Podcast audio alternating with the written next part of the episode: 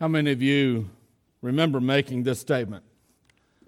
I'm tired of the year 2020. I can't wait till 2021 gets here. Remember that?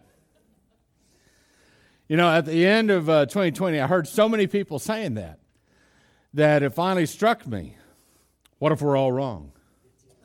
What if 2021 is just as bad or even worse than 2020? And I mentioned that one time, and someone said, Don't say that, Pastor. There's no way that 2021 could be, it could be as bad as 2020. Well, I'm not a prophet or the son of a prophet, but I'd like to ask you, how was your 2021? you know, I haven't heard anyone lately saying, I can't wait for 2022. It's like we all learned our lesson, right? You know, it's uh, this time nobody's assuming that 2022 will be better than 2021, but we're hoping. And it's almost like a whimper. Please, please let 2022 be better than the last two years. You know, and, and maybe it will be.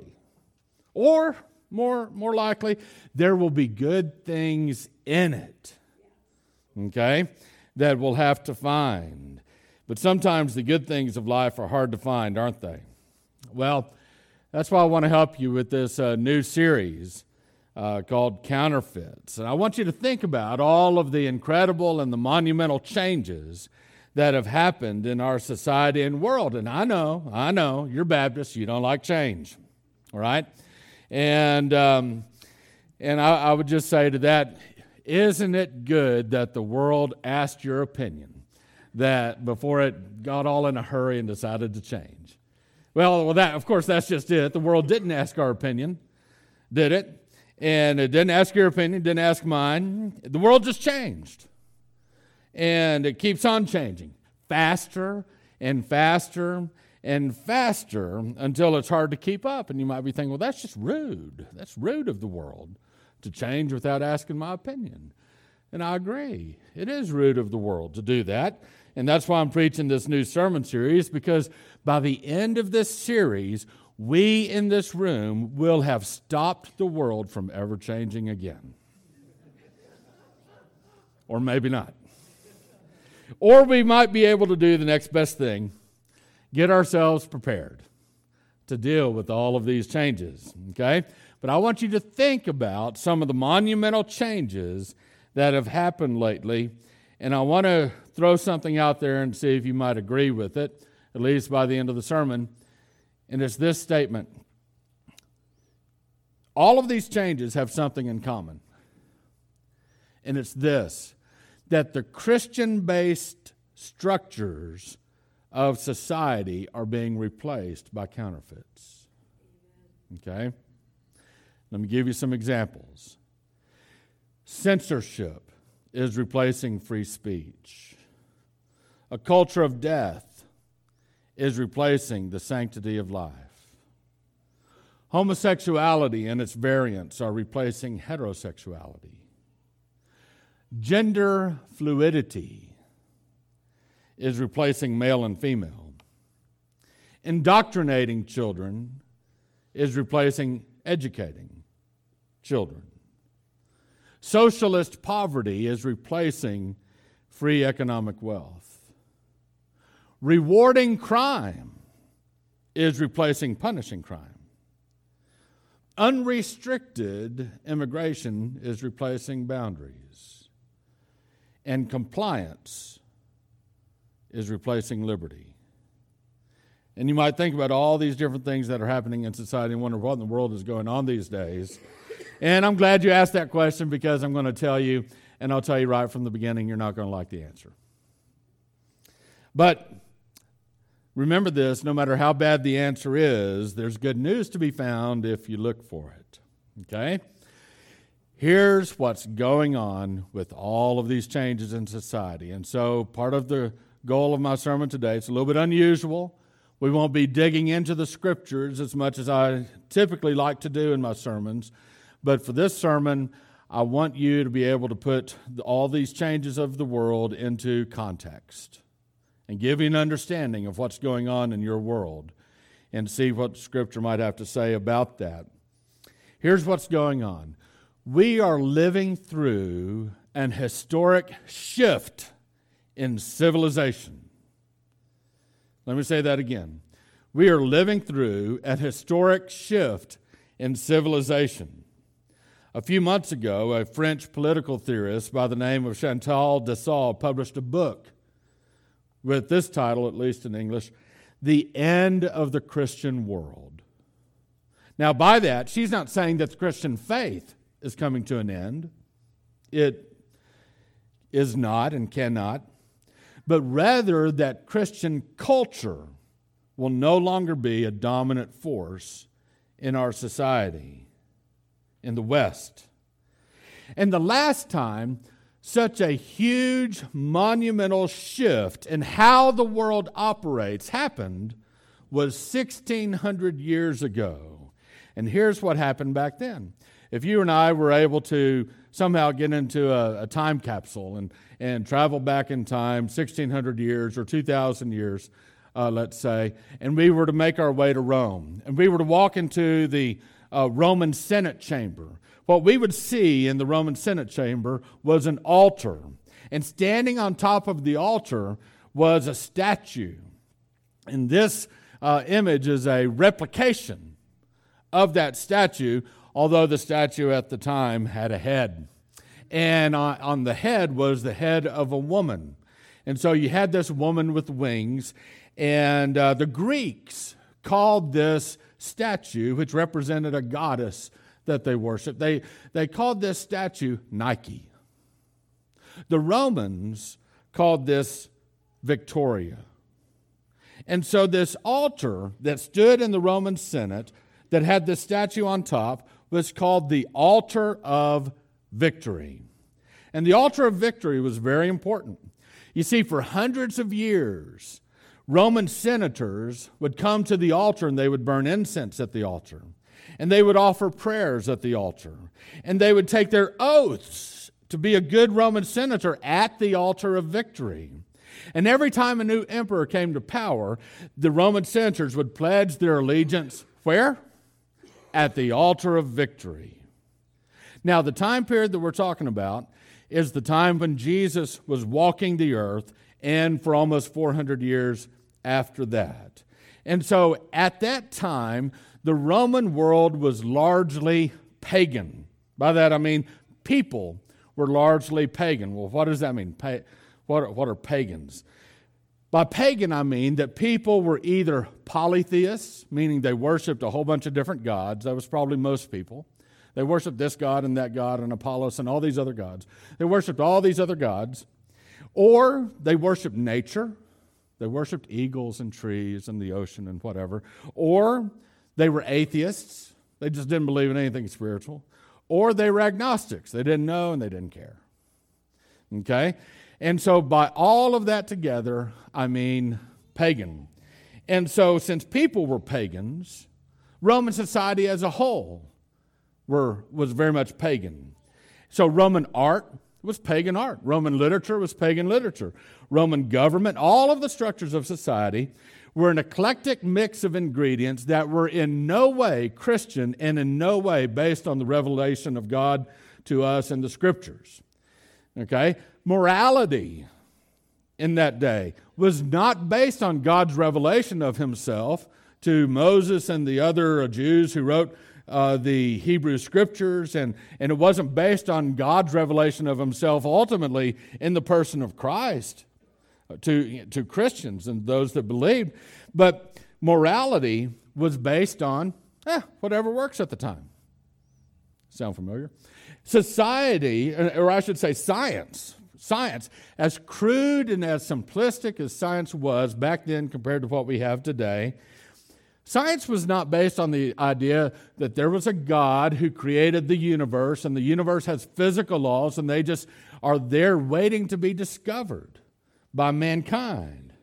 But rather, science was based on the fact that mankind is not much more than any other animal, maybe a little bit more advanced. And, but as the years went by, Christianity in this world of paganism became more popular. Christianity became more popular. Now, Christianity and paganism are largely antithetical oil and water. They just don't mix very well. And so, as Christianity became more popular, the structures and the traditions that the pagans held so dear for so long came under attack. See, Christians valued much of what pagans despised, and Christians condemned much of what the pagans held dear. Give you some examples. When pagans at that time abandoned their newborn children at the side of the road, and this was a common practice. Why would they do such a thing? If the child was deformed, if the child was a female. When pagans abandoned their newborn children at the side of the road, Christians would come along, take those children, and raise them to adulthood.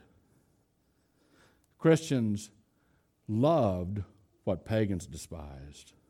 Another example when pagans engaged in emperor worship and they called Caesar Lord, then Christians came along and said, No, there's only one Lord, and that's Jesus Christ. And so you can see the conflict between the two.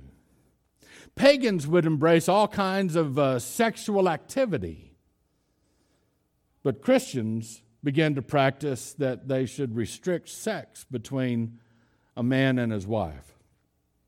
And when pagans would think about morality and think about religion, they would separate the two. And see, to pagans, your religion, that's a household matter. Do what you want there. Morality, what's right and wrong in society, well, that's decided by the elites. They will tell you what's approved and what's not approved. Again, sound familiar? Christians came along and they said, no, your faith should impact the way you believe. Religion and morality were united in the Christian worldview of things. And so the Christian faith over those, those early centuries eventually became so popular that it was adopted by the Roman government in the fourth century AD. And then in AD 384, the pagan altar of victory was removed from the Roman Senate. And this action symbolized something very important. It symbolized the Christian takeover of the Roman Empire. Paganism had lost, and it had given way to Christianity. Now, that doesn't mean that everybody was a Christian, it doesn't mean that nobody was a pagan anymore. Um, it simply meant that from that point forward, all the structures of society would be heavily influenced by Christianity. Paganism was pushed underground, paganism was covered up. And paganism has existed underground ever since. Every once in a while, paganism will sort of uh, rear its head up and try to influence Christian society. And like whack a mole, the Christian society will put paganism back in its place. Okay? But for 16 centuries in the West, the Christian structures of the world prevailed until now. According to Miss Delsol, the author of the book, a couple of things happened in more recent history. One of which was in the 1960s, Pope John the 23rd advanced religious pluralism. In other words, he more or less invited other religions to take part in these heavily Christian structures. And he did this in part with Vatican II. That happened in the 60s, and then in the 1970s, these so called Christian structures of society, governments, decided to legalize the killing of, hum- of humans via abortion. When these two things happened, she says it marked the beginning of the end of dominant Christian culture.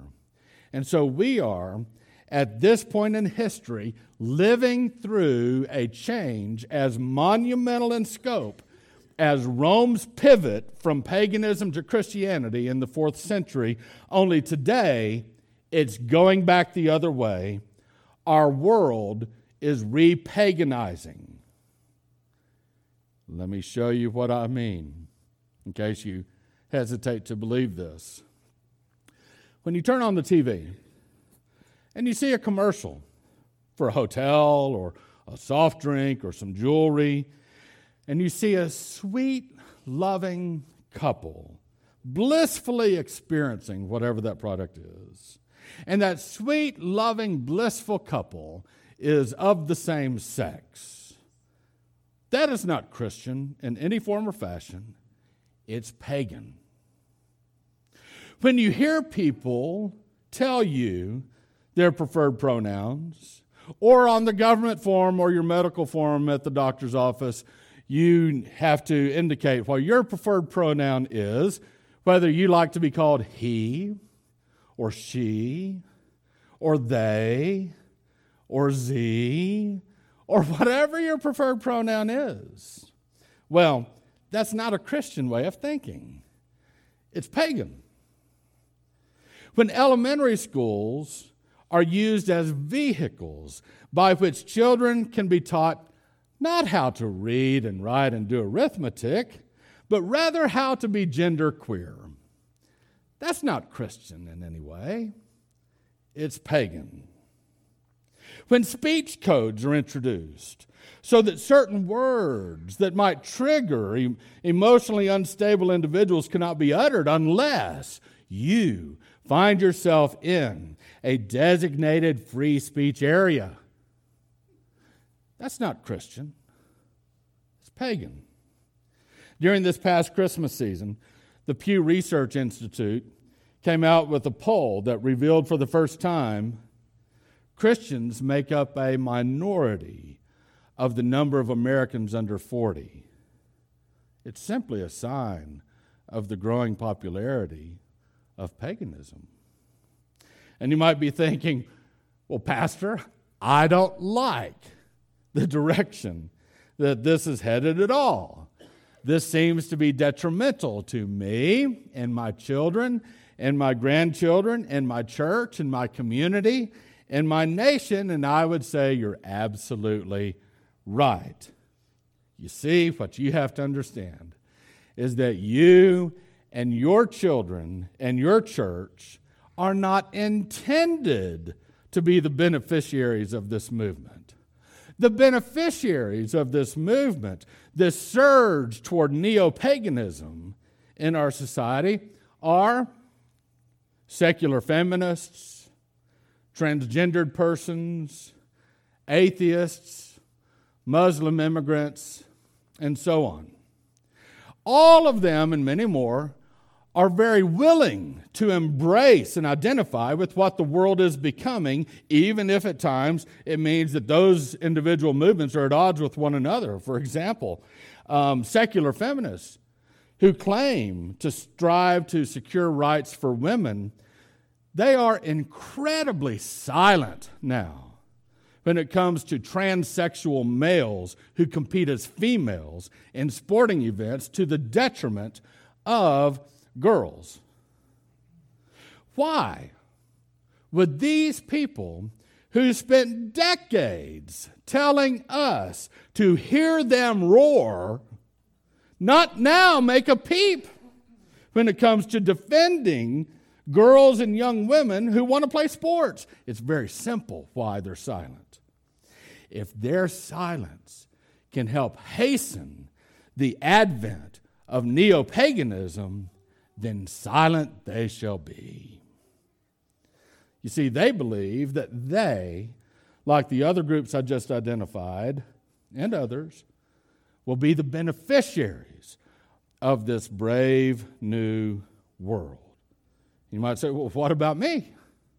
What about the Bible believing Baptists? What about my friends? What about the traditional Roman Catholic? What about the theologically conservative of, of any Christian denomination? We don't embrace what this world is becoming. No, but we better get used to living in it because it's coming nevertheless. You see, the onslaught of neo paganism is as unstoppable as a West Texas dust storm. I mean, you can go outside in the middle of it and huff and puff and blow against it all you want, but you can't stop it. The smartest thing for you to do is to find a shelter that keeps you safe from it. And of course, we have one. You might wonder, well, what in the world's going to come in the next number of years or decades? Well, what's coming is this it will be the same thing that happened back in the fourth century, only in reverse. What do I mean by that? Well, you see, in the fourth century, the pagans that still existed that saw with their own eyes that they were losing the culture wars, that they were losing everything that they held dear to this new movement called Christianity. And they didn't like it at all. They didn't want any part of it any more than you want any part of this new world that's coming. They didn't like it at all. You know what they thought? They thought, you know, what? when the Christians take over, our society is going to collapse. And we have a lot of Christian thinkers today who think that when the neo pagans take over, our society will collapse as well. But here's the problem. Uh, it's not really a problem, but here's the situation. It didn't happen back in the fourth century. Society didn't collapse when the Christians took over. What actually happened in the fourth century that when Christianity took over, Christianity, for the most part, baptized the structures that the pagans had already put in place. In other words, Christianity, when it took over, it didn't destroy everything the pagans had set up, it simply made them more Christian. And when the neo pagans complete their takeover, they will seek to do the same and make everything that we hold dear more pagan. And it's already happening, as you can see. I'll give you an example of way back then.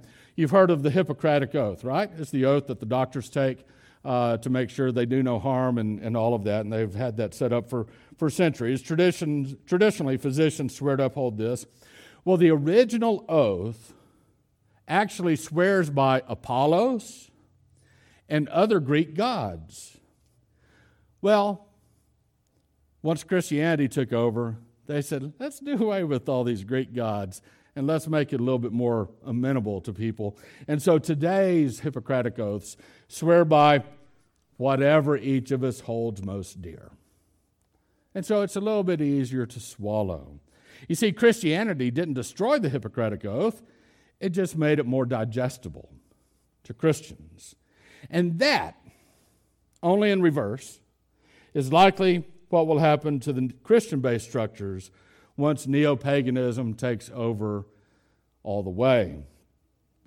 I'll give you an example of how this has already happened to a degree. Back in 2013, right here in America, same sex couples they didn't come up with their own institution to legalize their status as a couple. Instead, they co opted Christian matrimony. They took a structure that Christianity embedded into society, marriage, and they paganized it, saying, well, marriage can be for anybody. So, this is the direction that our society is headed. And if this is the direction we're headed, then what are you and I to do? Well, a couple of things. First, we need not be afraid of what's coming. Okay, it's not good news, but we do not need to be afraid of it. Why? Because God is in control. God is in control. Our God is in heaven, and He does whatever He pleases. Okay? Remember that. Psalm 103 says, The Lord has established His throne in heaven, and His kingdom rules over all. Remember that. God is in control. Number two, I would remind you that the future is in God's hands. Has God's word changed? No. Prophecy after prophecy after prophecy in the Hebrew scriptures, in the Old Testament, were fulfilled in Jesus Christ. So let me ask you a question Can we trust that Jesus' own words about the future will come to pass? Of course they will. Of course they will. The New Testament clearly states that times of tribulation await humanity in the future. And I would say this about this resurgence of neo paganism. I would say that it stands to reason that this tribulation that the New Testament talks about and all that encompasses it the Antichrist, the false prophet, one world government, restrictions on free enterprise, corruption, persecution of believers all of this comes to pass much easier if Christian systems and structures are replaced by neo pagan structures.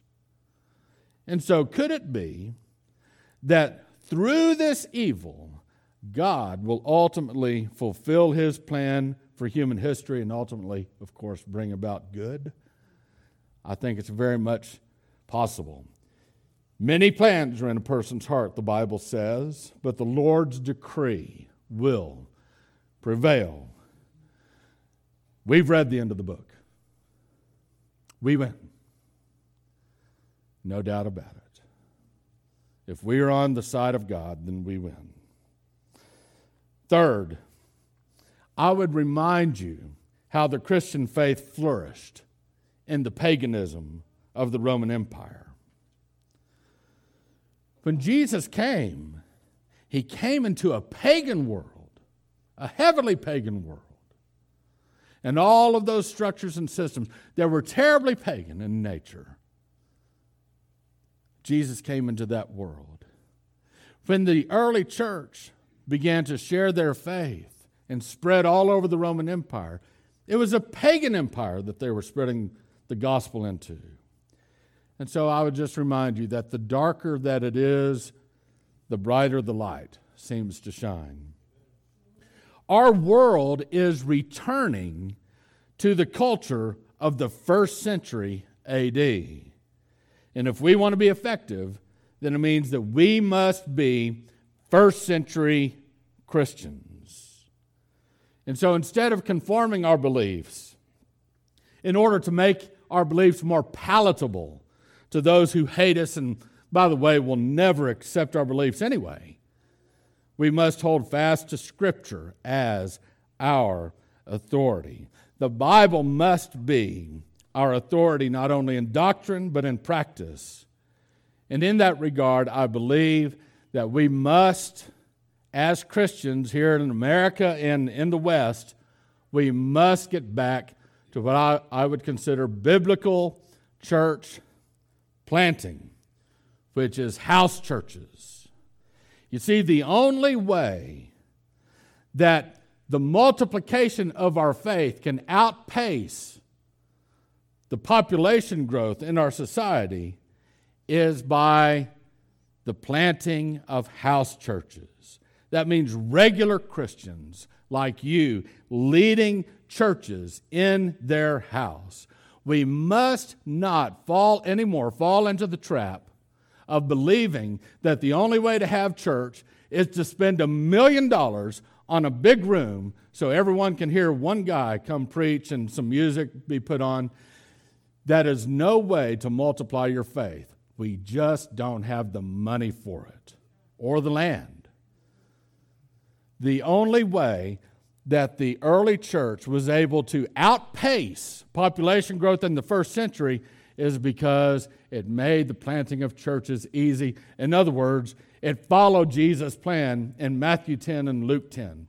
Jesus gave us his plan. It's been sitting there for 2,000 years, and unfortunately, it's been dormant because we don't do anything with it. We think that the only way we can ever grow our faith is to build bigger buildings and, and do things in a traditionally, historically Christian fashion and we just cannot keep up with population growth doing it that way.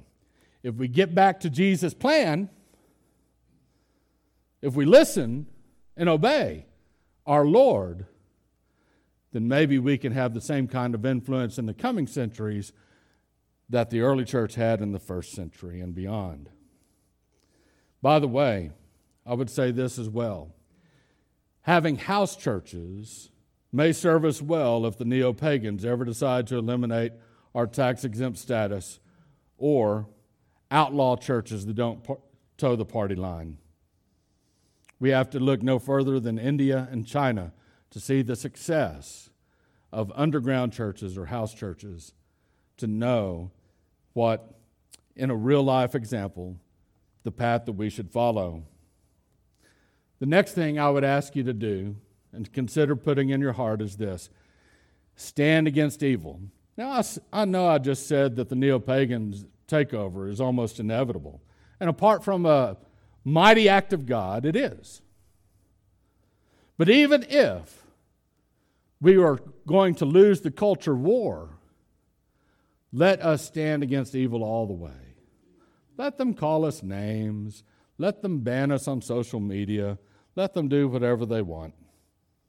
Let them imprison us and take our taxes, raise our taxes, and, and uh, let them kill us if they want to. But let us be people that stand against evil. Let us be people that say, no, this is not the way you are to indoctrinate children.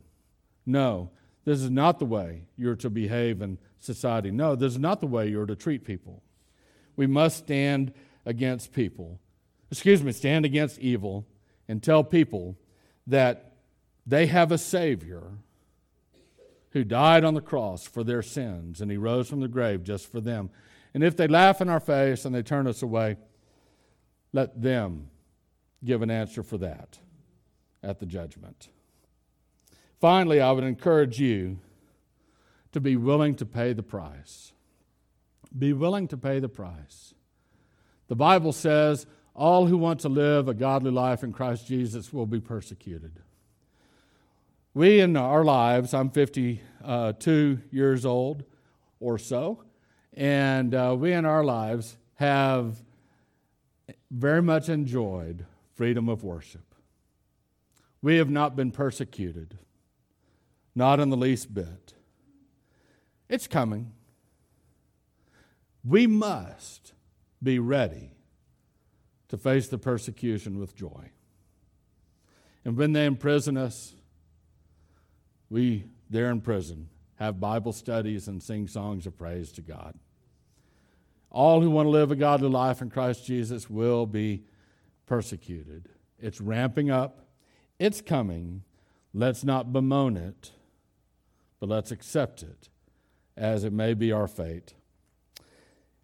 Matthew 5:10 Jesus said blessed are those who are persecuted because of righteousness for the kingdom of heaven is theirs. That's the kingdom that I want to be a part of. So let us embrace what may be coming. You know, I hesitated to, the more I began to prepare this message, to share it because you're going to walk out of here saying, Well, Pastor, that was the most depressing thing I've heard in a long time.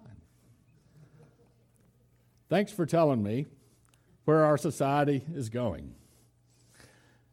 However, I believe this to be true. I believe the signs are there.